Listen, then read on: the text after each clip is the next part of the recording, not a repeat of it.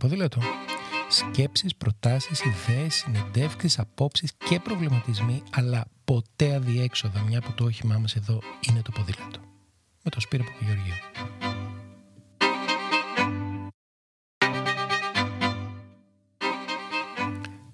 Με ποδήλατο στις γειτονιές της Αθήνας. Άλλο ένα επεισόδιο της σειράς «Πάμε για ποδήλατο». Σήμερα με καλεσμένο τον Γιώργο Στάθη.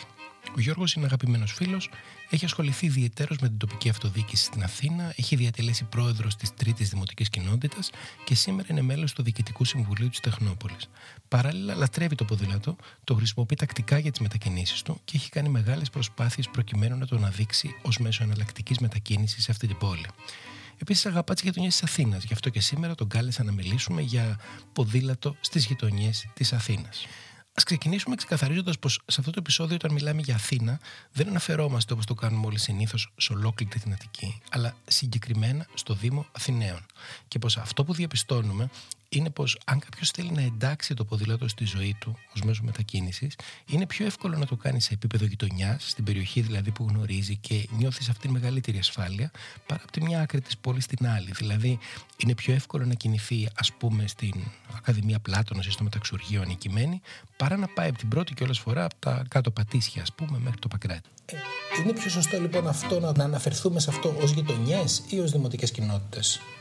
Κοίταξε να δεις, το κυριότερο είναι ότι η διάρθρωση του Δήμου Αθηναίων, για να μπορέσουμε να το βάλουμε σε ένα πρόγραμμα, είναι οι δημοτικές κοινότητες. Okay. Αυτές που ορίζουν ουσιαστικά τις γειτονιές μέσα στα όρια τους, έτσι ώστε να γίνεται σαφές ότι κινείσαι μέσα σε ένα χώρο συγκεκριμένο, οριοθετημένο, ιδεατά, και ο οποίος περιλαμβάνει, ανάλογα με τη δημοτική κοινότητα, τα σημεία ενδιαφέροντος και τα σημεία τα οποία ο κάτοικος μπορεί να του έχουν γίνει γνωστά, να πηγαίνει από τη μία άκρη στην άλλη, κάνοντας και ποδήλατο, αλλά και προσαρμόζοντας τη ζωή του σε καλύτερες συνθήκες. Ωραία. Έχουμε στην Αθήνα λοιπόν 7 δημοτικές κοινότητες και μέσα σε αυτές τις κοινότητες, μάλλον η κάθε κοινότητα έχει διαφορετικές γειτονιές. Έτσι, μπορεί ακριβώς να είναι μία ή περισσότερες. Συνήθως οι γειτονιές στις δημοτικές κοινότητες είναι πάνω από 6-7. Okay. Δεν είναι πιο εύκολο να προσκαλέσει κάποιος τον κάτοικο σε πρώτη φάση να αλλάξει μικρές καθημερινές συνήθειες από το να του ζητήσει να κάνει κάτι πιο περίπλοκο?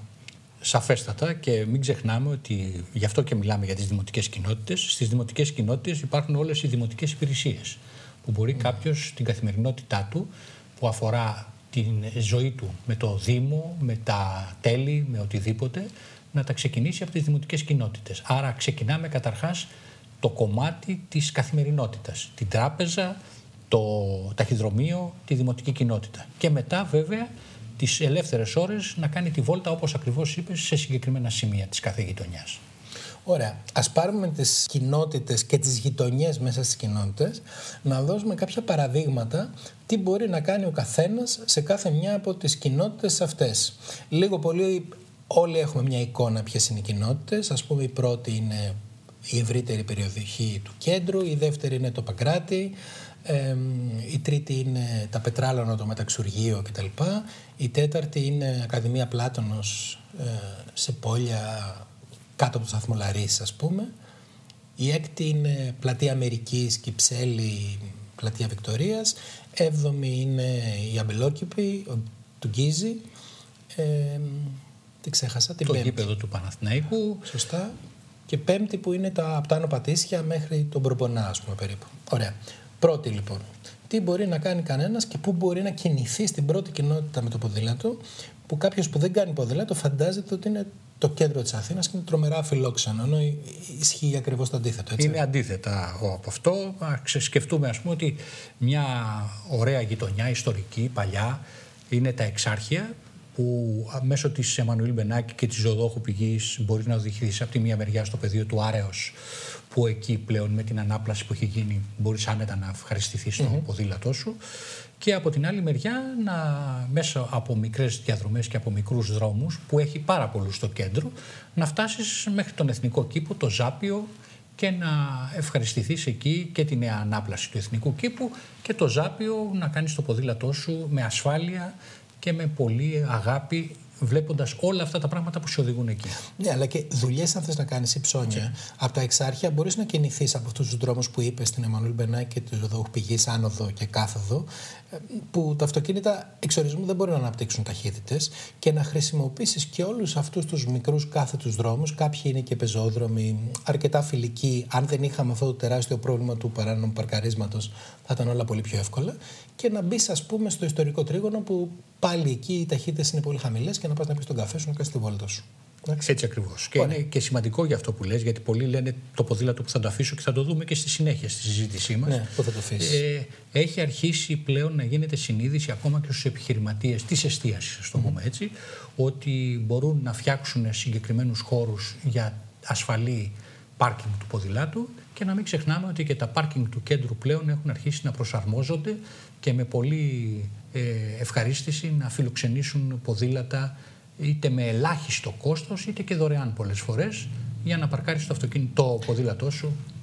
Εδώ να πούμε ότι τα πάρκινγκ έχουν προσαρμοστεί εδώ και πολύ καιρό. Ναι. Και οι άνθρωποι μια χαρά είναι. Πήγαινες με το ποδήλατο, τους έλεγες να το αφήσω, σου λέγανε να το αφήσεις.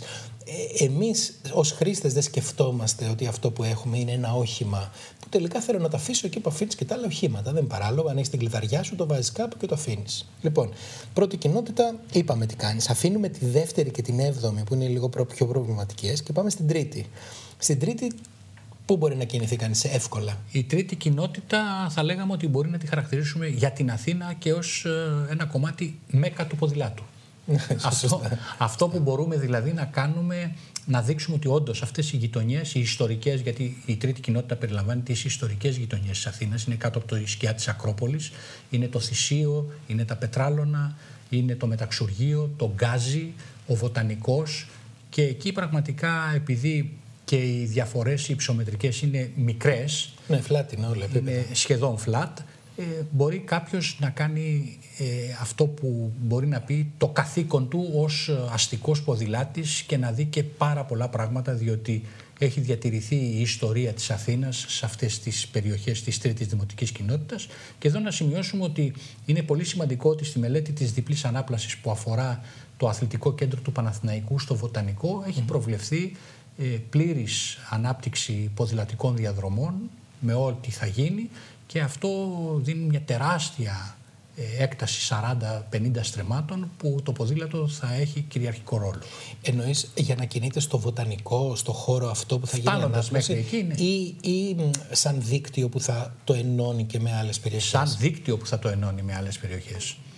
Είναι πολύ πιο έξυπνα, smart θα το λέγαμε, έτσι ώστε να σε καθοδηγεί, να περνάς προς την Ακαδημία Πλάτωνος, να ξαναγυρίζεις προς το κέντρο της τρίτης δημοτικής κοινότητας, και βέβαια σε αυτό που η τρίτη δημοτική κοινότητα ξεχωρίζει, στον ποδηλατόδρομο, ο οποίος ξεκινάει από το Θησίο, ουσιαστικά από το Γκάζι, και φτάνει μέχρι το κέντρο του Νιάρχος, και από ό,τι φαίνεται θα επεκταθεί σε όλη την παραλιακή στο μέλλον. Ναι, και μόνο για τον ποδηλατόδρομο η τρίτη κοινότητα είναι προνομιούχα σε σχέση με το ποδήλατο, και κάνουμε κάτι μαθήματα, όπως ξέρεις, σε σχολεία, σε δημοτικά, και μιλάμε στα παιδάκια για το ποδήλατο, και συνήθως τα ρωτάμε, κάνετε ποδήλατο στο γειτονιά και πού πάτε, ας πούμε, και μας λένε ή πάνε στο πάρκο ή πάνε κάπου με τους γονείς τους κτλ. Εδώ μας λέγανε όλα, τους ρωτά, Τετάρτη Δημοτικού τώρα, έτσι, πού πάτε για ποδήλατο εσείς εδώ στα Πετράλωνα? Και λέει, πάμε στο Φάληρο. Και τους λένε, πώς πάτε στο Φάληρο? Με τη μαμά μας και τον μπαμπά μας από τον ποδηλατόδρομο πάμε στο Φάληρο. Και παιδάκια τώρα Τετάρτης Δημοτικού τους φαίνεται φυσιολογικό να πηγαίνουν μέχρι το κέντρο πολιτισμού με το ποδήλατο. Έχουν αρχίσει και το κάνουν αυτό. Μόνο γι' αυτό είναι πολύ προνομιούχοι, νομίζω. Ναι, μην ξεχνάς, για να το πούμε αυτό, μην ξεχνάς ότι την πρώτη συζήτηση την κάναμε πριν 25 χρόνια για αυτό το ποδηλατόδρομο, και χρειάστηκε να περάσουν 25 χρόνια για να αρχίσει να υλοποιείται.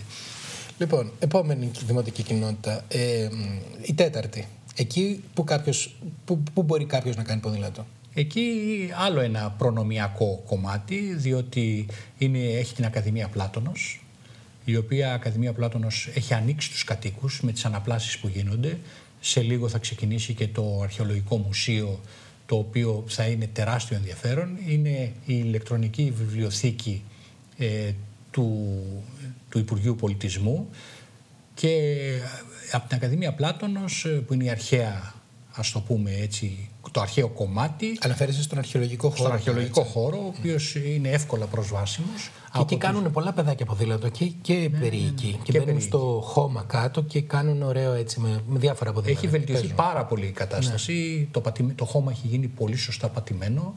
Έχει αναδειχθεί το αρχαιολογικό κομμάτι, τα κομμάτια της Ακαδημίας, που μπορεί και με καλή σήμανση μπορεί κάποιος να διαβάσει τι βλέπει, να οδηγηθεί προς την περιοχή του λόφους Σκουζέ ή να φτάσει στο λόφο του Κολονού από ευθείες που ουσιαστικά είναι κάθετη προς την Ακαδημία Πλάτωνος, και να δει άλλο ένα ωραίο κομμάτι της Αθήνας, της παλιάς Αθήνας, και κάποτε ήταν το κέντρο της αρχαίας Αθήνας, ο λόφος του Κολονού, του Ιππίου Κολονού, και να οδηγηθεί και σε πόλια, να οδηγηθεί στο σταθμό Λαρίσης, άλλο ένα σημαντικό κομμάτι. Εκεί που λες, πίσω από το σταθμό Λαρίσης, είναι πάρα πολύ ωραίο κομμάτι, φοβερές γειτονιές, χαμηλά σπίτια, αρκετά φαρδείς δρόμοι, τα αυτοκίνητα δεν τρέχουν, έχεις πάντα μια διέξοδο, όπου και να κάνεις ένα δεξιά ή ένα αριστερά, βρίσκεις μια ωραία βόλτα να κάνεις. Και την ώρα που το έλεγες, συγγνώμη αν σε διακόπτω, για την Ακαδημία Πλάτωνος, είναι εκεί και η είδος μοναστηρίου που ο Γιώργος ο Αμυράς, ο νυν υπουργός, είχε προσπαθήσει πάρα πολύ τότε να πείσει να γίνει ένας ποδηλατόδρομος που θα συνδέει το κομμάτι αυτό με το Μεταξουργείο.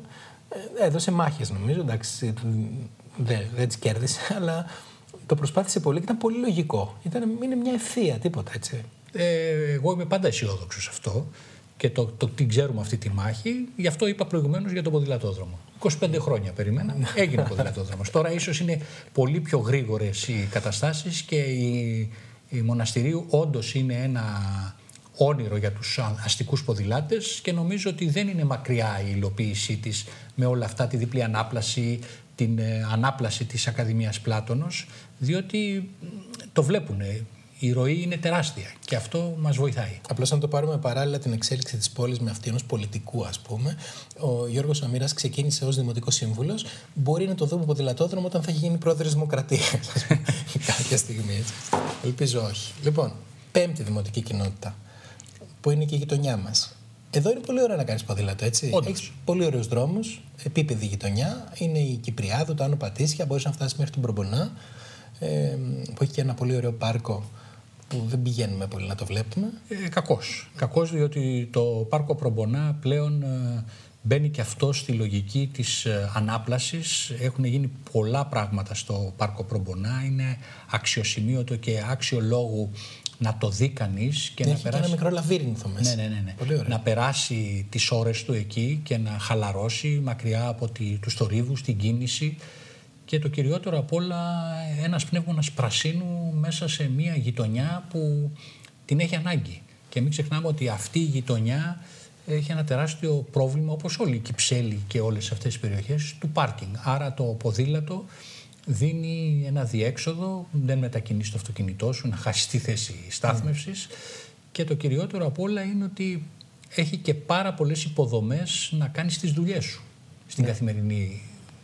Ωραία. Εύκολη πέμπτη δημοτική κοινότητα. Δεν έχει πολλές ανηφόρες, έχει πολλά στενά, έχει πολύ ωραίους δρόμους που μπορεί να παίρνει κανείς και μπορεί να κάνει και σύνδεση, να συνδέει τις πλατείες, γιατί έχει πολλές ωραίες πλατείες και να κάνει πράγματα. Έκτη δημοτική κοινότητα. Εδώ είναι ουσιαστικά αυτές οι γειτονιές που συνδέουν τα Άνω Πατήσια με το κέντρο της πόλης. Είναι περιοχές που είναι αρκετά ταλαιπωρημένες.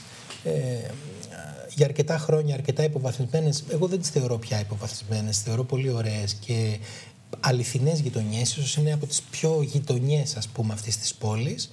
Και εδώ κανείς μπορεί να χρησιμοποιήσει την Αριστοτέλους, να χρησιμοποιήσει τη Λεωφόρο Ιωνίας, όταν γυρνάει προς τα πάνω, όλες τις παράλληλες οδούς της Πατησίων, αντί δηλαδή να πάρει την Πατησίων, ας πούμε, για να κατέβει στο κέντρο, έχει, ξέρω εγώ, 5-6 δρόμους. Έτσι ακριβώς, από κάτω έχει πολλούς δρόμους που δεν τους χρησιμοποιούν τόσο πολύ τα αυτοκίνητα και αν τους χρησιμοποιούν με πολύ χαμηλές ταχύτητες, και πραγματικά είναι η δίωδος προς το κέντρο που πάντα στο πίσω μέρος του μυαλού των ανθρώπων που έχουν ασχοληθεί με το ποδήλατο και στο Δήμο Αθηναίων ήταν ότι ένας από αυτούς τους δρόμους θα μπορούσε να είναι μια διέξοδος στην δημιουργία της ποδηλατικής επανάστασης, κάποτε λέγαμε, για να φτάσουμε στο κέντρο πολύ εύκολα. Και μας τη δίνει τη δυνατότητα, είναι οι δρόμοι flat, βλέπεις ωραία πράγματα και μην ξεχνάμε ότι όλη αυτή η κίνηση του ποδηλάτου, δηλαδή ο ποδηλάτης ο οποίος είναι χαμηλά, με χαμηλές ταχύτητες, βλέπει πράγματα τα οποία τα επισημαίνει, γίνεται ένας καλός πρεσβευτής, με αποτέλεσμα κάποια πράγματα να βελτιωθούν, να τα σημειώσει στις δημοτικές κοινότητες, στις υπηρεσίες, και για την καθαριότητα και για την αποκατάσταση του πρασίνου και οτιδήποτε. Κάτι με το αυτοκίνητο, λόγω της ταχύτητας και λόγω της δυνατότητας που έχεις να μην προσέχεις, παρά να προσέχεις μόνο την κίνησή σου, δεν το βλέπεις και δεν γίνεσαι ένας καλός προσβευτής. Κοίτα, και βλέπεις και πώς εξελίσσεται η πόλη. Και πάρα πολύ ωραίους δρόμους, όπως είναι η Μιχαληβόδα, ας πούμε. Βλέπεις τι όμορφη είναι η Αγίας Παρασκευής, που είναι λίγο πιο ψηλά, η Πάτμου. Πολύ ωραίοι δρόμοι που με το αυτοκίνητο δικαιολογημένα δεν τους βλέπεις και δεν θες να τους βλέπεις. Θέλω να πω, δεν θες να τους βλέπεις γιατί εμείς δεν θέλουμε να τους βλέπεις, γιατί άμα τους βλέπεις θα αρχίσει να έχει κίνηση, ενώ τώρα δεν έχει κίνηση. Ενώ με το ποδήλατο βλέπεις τη γειτονιά σε όλο τους το μεγαλείο, τα καινούργια μαγαζιά που έχουν δημιουργηθεί, επιχειρήσεις μεταναστών, οι οποίες είναι πάρα πολύ ωραίες και πολύ καλοφτιαγμένες, από κουρία μέχρι καταστήματα τροφίμων, ας πούμε. Όμορφα, και βλέπεις έτσι ανθρώπους, σαν την παλιά Αθήνα λίγο μου θυμίζει, έτσι, είναι πολύ γειτονιά σε αυτό το κομμάτι. Σωστά το λες και είναι πραγματικά ανακάλυψη. Όπως είπες, με τα καταστήματα τροφίμων ή τροφίμων από διάφορες χώρες, αυτή η πολυπολιτισμικότητα που έχει η Αθήνα πλέον και είναι ένα δεδομένο, μην κρυβόμαστε, με το ποδήλατο πραγματικά θα σταματήσεις πολύ εύκολα να δεις κάτι πολύ ενδιαφέρον που βλέπεις σε μια βιτρίνα, να το περιεργαστείς, εν πάση περιπτώσει, δεν σου είπα να το αγοράσεις, αλλά την επόμενη φορά θα σου είναι πολύ πιο εύκολο να μπεις και σε ένα τέτοιο κατάστημα. Ναι, και εκτός από την περιοχή που είναι κάτω από την Πατησίων, κάτω όπως πηγαίνουμε στο κέντρο, ας πούμε, είναι και η περιοχή κάτω από την Πατησίων, που τώρα η Κυψέλη που γνωρίζει αυτή τη μεγάλη ανάπτυξη, η Αγία Ζώνης που είναι πεζόδρομος, ο μισός, πολύ άνετη για να κυκλοφορείς με το ποδήλατο, και οι δρόμοι γύρω-γύρω και από τη Φωκίωνος Νέγρη και από την Πλατεία Αγίου Γεωργίου. Όμορφη, χωρίς σπουδαίες κλίσεις, μπορεί κανείς να κινείται εύκολα και πάλι μπορεί, ας πούμε, η Πλατεία Αγίου Γεωργίου να φτάσει στο πεδίο του Άρεως και να το χρησιμοποιήσει σαν ένα βήμα για να μπει στα Εξάρχεια και να κάνει αυτό που λέγαμε πριν, ή απλώς να κάνει τη βόλτα του, ας πούμε, στα Εξάρχεια. Αλλά η έκτη κοινότητα νομίζω ότι θα μπορούσε πραγματικά να γίνει ποδηλατική, να έχει πολύ ποδήλατο. Και φαντάσου και τι ωραία εικόνα θα έδινε, έτσι. Και η εικόνα, μην ξεχνάμε ότι πλέον η Πλατεία Αγίου Γεωργίου, η οποία σφίζει νεολαίας, φαντάσου τι ωραίο θα ήταν αυτά τα παιδιά που πηγαίνουν εκεί να πηγαίνουν με το ποδήλατό τους. Διότι οι περισσότεροι από αυτούς είναι ποδηλάτες, τους γνωρίζουμε, τους βλέπουμε, και όχι να ψάχνουν γύρω-γύρω να παρκάρουν είτε ένα μηχανάκι είτε το αυτοκίνητο, το οποίο είναι δύσκολο να το, ειδικά τα βράδια, που έχει εκεί κάποια μαγαζιά εστίασης, να ψάχνει να βρεις, να ανεβάσεις πάνω στο πεζοδρόμιο ή οτιδήποτε ένα αυτοκίνητο. Εγώ το σκέφτομαι κάθε φορά, πηγαίνουμε με το φίλο από τον Τάσο συνήθως, γυρνώντας από βόλτα με το ποδήλατο, σταματάμε στην Πλατεία Αγίου Γεωργίου και νομίζω ότι μας κοιτάνε με κάτι ανάμεσα σε χαρά και ζήλια, γιατί σταματήσαμε απλώς και αφήσαμε το ποδήλατο, το αυτοκίνητό μας μπροστά στα πόδια μας, ας πούμε, ενώ εκείνοι έχουν κάνει 54 κύκλους γύρω-γύρω για να μπορούν να παρκάρουν. Ωραία. Πάμε στις πιο πούμε προβληματικές κοινότητες. Στην 7η. Στην 7η τώρα έχουμε περιοχές οι οποίες έχουν μεγάλες κλίσεις. Βεβαίως με ένα ηλεκτρικό ποδήλατο κανείς μπορεί να τις ξεπεράσει. Δεν θα ήταν πρόβλημα αν χρησιμοποιήσει ηλεκτρικό ποδήλατο. Σωστά. Δηλαδή το Γκίζι, το πολύγωνο κτλ. Ένα ηλεκτρικό ποδήλατο είναι must για όλους αυτούς. Το λύνεις το πρόβλημα. Εντάξει, πάνω ψηλά στο πολύγωνο μπορεί να μην θες να πας, γιατί είναι απότομες και οι κατηφόρες. Ναι, είναι για τις κατηφόρες περισσότερο, όχι για τις ανηφόρες. Ναι. Αλλά μην ξεχνάμε ότι και πολύ σύντομα η 7η κοινότητα, με τη διπλή ανάπλαση, με την μεταμόρφωση της Αλεξάνδρας, του γηπέδου του Παναθηναϊκού, εκεί θα αποκτήσει ένα τεράστιο πάρκο, το οποίο πραγματικά θα βρεθούν οι διαδρομές που θα οδηγούν εκεί, διότι θα είναι χώρος αναψυχής. Ναι, μπορείς να πας από τη μια μεριά, από την Πανόρμου, αν έρχεσαι από τα βόρεια δηλαδή, μπορείς να περάσεις και να πάρεις την Πανόρμου, που παρόλο που έχει κίνηση, είναι ένας φαρδής δρόμος και μπορείς να κινηθείς με το ποδήλατο, δεν είναι τόσο προβληματικός, αλλά και οι παράλληλοι δρόμοι στην Πανόρμου, που είναι αρκετοί. Ναι, και οι κλήσεις της Πανόρμου είναι τέτοιες που είναι, σου επιτρέπουν και σε συμβατικό ποδήλατο και σε. Απ' την άλλη, και πίσω από τα δικαστήρια μπορείς να κινηθείς εύκολα, δεν είναι πολύ δύσκολο. Ναι, και πίσω από τα δικαστήρια, όντως είναι μια σημαντική περιοχή.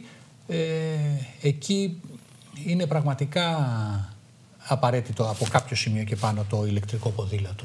Ναι. Και είναι να κάνουμε μια άλλη συζήτηση κάποια στιγμή πώς αυτές οι δύο κοινότητες, γιατί είναι η 7η και η 2η, με το ηλεκτρικό ποδήλατο μπορούν να αλλάξουν τη μορφή της μετακίνησης. Βέβαια, που είναι και προβληματική και λόγω του πάρκινγκ και των στενών δρόμων. Έτσι ακριβώς. Η 2η τώρα είναι μια πολύ ενδιαφέρουσα περίπτωση, γιατί το κομμάτι αυτό που είναι κοντά στην Βασιλέως Κωνσταντίνου μπορεί εύκολα να φτάσει στο κέντρο, στο Κολωνάκι ή στην Πλάκα ή οπουδήποτε με το ποδήλατο, είναι τίποτα, παιχνίδι.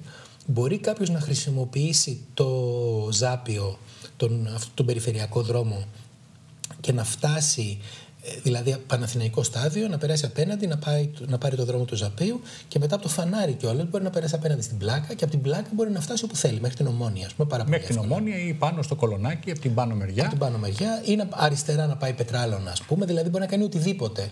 Από το Παγκράτι, δηλαδή μπορείς να βγεις στον ποδηλατόδρομο Γκάζι Φάληρο. Πολύ εύκολα. Σε 10 λεπτά. Ακολουθώντας τους στήλους του Ολυμπίου Διός, αν βγεις εκεί, μετά είναι η Διονυσίου Αεροπαγήτου που γίνεται Αποστόλου Παύλου. Καταλήγει η Αποστόλου Παύλου ουσιαστικά μέσω της Επταλχάλκου, καταλήγει στον ποδηλατόδρομο, ο οποίος σου ανοίγει τους ορίζοντες για την θάλασσα. Και πιο πάνω μέσα στα στενά της δεύτερης δημοτικής κοινότητας, εκεί που δεν είναι μεγάλες ανηφόρες, πάλι είναι εύκολο γιατί είναι μικροί δρόμοι, τα αυτοκίνητα δεν κινούνται γρήγορα και αν κάποιος εκεί χρησιμοποιούσε περισσότερο ποδήλατο για τις μικρομετακινήσεις του ή για να πάει στο κέντρο, θα ήταν και πολύ πιο εύκολο το πρόβλημα, το θέμα του πάρκινγκ στην περιοχή.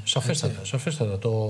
Οι κοινότητες αυτές που έχουν μικρούς δρόμους, αυτό που θα ξαναγυρίσουμε πάλι στην τρίτη δημοτική κοινότητα, οι κάτοικοι της περιοχής των Πετραλώνων, του Θησίου, και δεν χρησιμοποιούν τα αυτοκίνητά τους, διότι τους δίνει τη δυνατότητα με τα πόδια να βρίσκονται στο κέντρο. Αυτό βοηθάει τους ποδηλάτες και αυτούς που θέλουν να κάνουν ποδήλατο και αυτούς που έχουν ποδήλατα κλεισμένα στα σπίτια τους να βγουν, διότι δεν έχει κίνηση. Ναι, εγώ θα τους ονόμαζα αστικούς ποδηλάτες, θα τους ονόμαζα πολίτες που προτιμούν να μετακινηθούν με το ποδήλατο αντί για κάποιο άλλο μέσο. Για να φύγουμε και από το ότι κάποιος πρέπει να είναι και καλά ποδηλάτης για να πάει, από το Παγκράτι στο Κολωνάκι, στο κέντρο. Αλλά αφού έχουμε δει, νομίζω ότι κάποιος που ακούει έχει πάρει μια ιδέα τι μπορεί να κάνει κανένας σε κάθε γειτονιά και σε κάθε δημοτική κοινότητα. Εάν φαντάζει δύσκολο, αυτό όλο να γίνει πραγματικότητα, έχουμε καταγράψει 5 συνθήκες που αν ίσχυαν όλα αυτά θα ήταν πολύ πιο εύκολα. Το πρώτο είναι να υπάρχει μια σήμανση για τις διαδρομές αυτές που είναι φιλικές στο ποδήλατο. Πόσο απλό είναι αυτό. Ούτε ακριβό είναι ούτε τίποτα. Αρκεί κανείς να έχει εντοπίσει τις διαδρομές αυτές. Δεύτερον, να μεριμνήσει ο Δήμος αλλά και η πολιτεία από την άλλη να τηρείται ο κώδικας ως προς τα όρια ταχύτητας, πέρα από τα σημεία εκείνα τα οποία εκ των πραγμάτων δεν μπορείς να πας πολύ γρήγορα, και το παράνομο παρκάρισμα, το οποίο είναι μεγάλο πρόβλημα. Γιατί είναι μεγάλο πρόβλημα, είτε μιλάμε για τους ίδιους τους πεζοδρόμους, στην Αγία Ζώνης για παράδειγμα, αρκετές ώρες την ημέρα είναι γεμάτοι από αυτοκίνητα. Τρίτον, να δημιουργηθούν κάποιοι ποδηλατόδρομοι ή λωρίδες ποδηλάτου εκεί που είναι εύκολο, γρήγορο.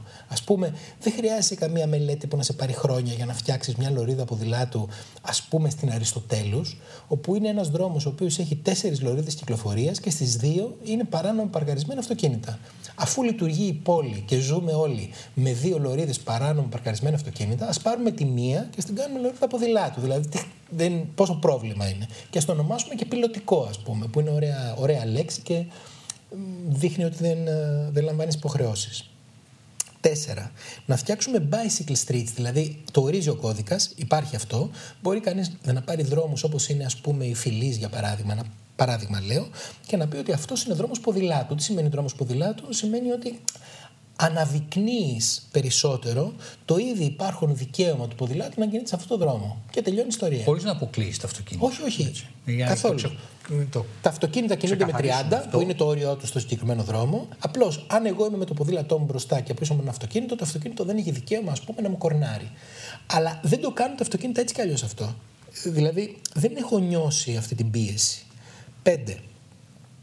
Αφού τα κάναμε όλα αυτά, ένα δίκτυο που θα ενώνει όλα αυτά που είπαμε. Δηλαδή, είσαι στην τρίτη κοινότητα, από την τρίτη κοινότητα πώς θα πας στην τέταρτη ή πώς θα πας στην πρώτη.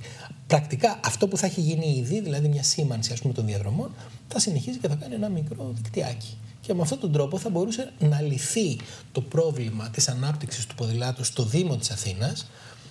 Εύκολα, σχετικά, γρήγορα, οικονομικά, να βγει περισσότερος κόσμος στο δρόμο, γιατί είναι και αυτό λίγο με το αυγό και την κότα, να κάνω υποδομές και να δώσω λεφτά ή να περιμένω να δημιουργήσω ζήτηση, ας πούμε. Αλλά άμα δεν έχω υποδομές, πώς θα έχω ζήτηση? Άρα, επειδή έχουν λυθεί αυτά τα πράγματα σε όλο τον κόσμο, ταυτόχρονα, τα κάνεις βήμα-βήμα, λίγο το ένα, λίγο το άλλο. Εμείς αυτή τη στιγμή είμαστε στη φάση που θα θέλαμε να βλέπουμε περισσότερο κόσμο στον δρόμο. Αυτό θα ασκούσε μεγαλύτερη πίεση σε όλους.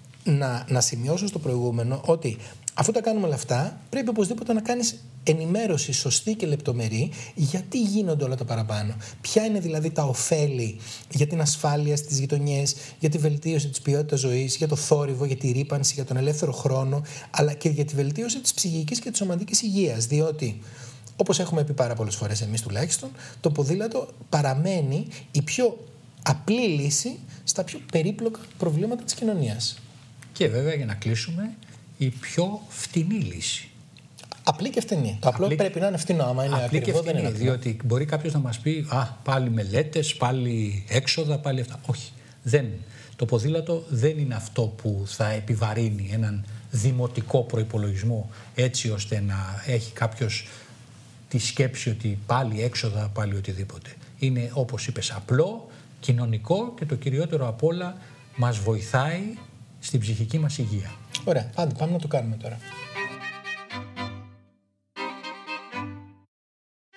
Ήταν ένα ακόμα επεισόδιο της σειράς Πάμε για ποδήλατο.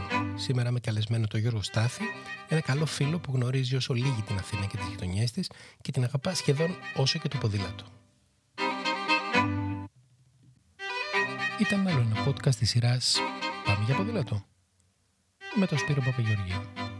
Αν έχετε οποιαδήποτε ιδέα, πορεία, προβληματισμό ή πρόταση για κάποιο συγκεκριμένο θέμα, στείλτε mail στο info@tempbike.gr και να είστε βέβαιοι πως θα τη συζητήσουμε.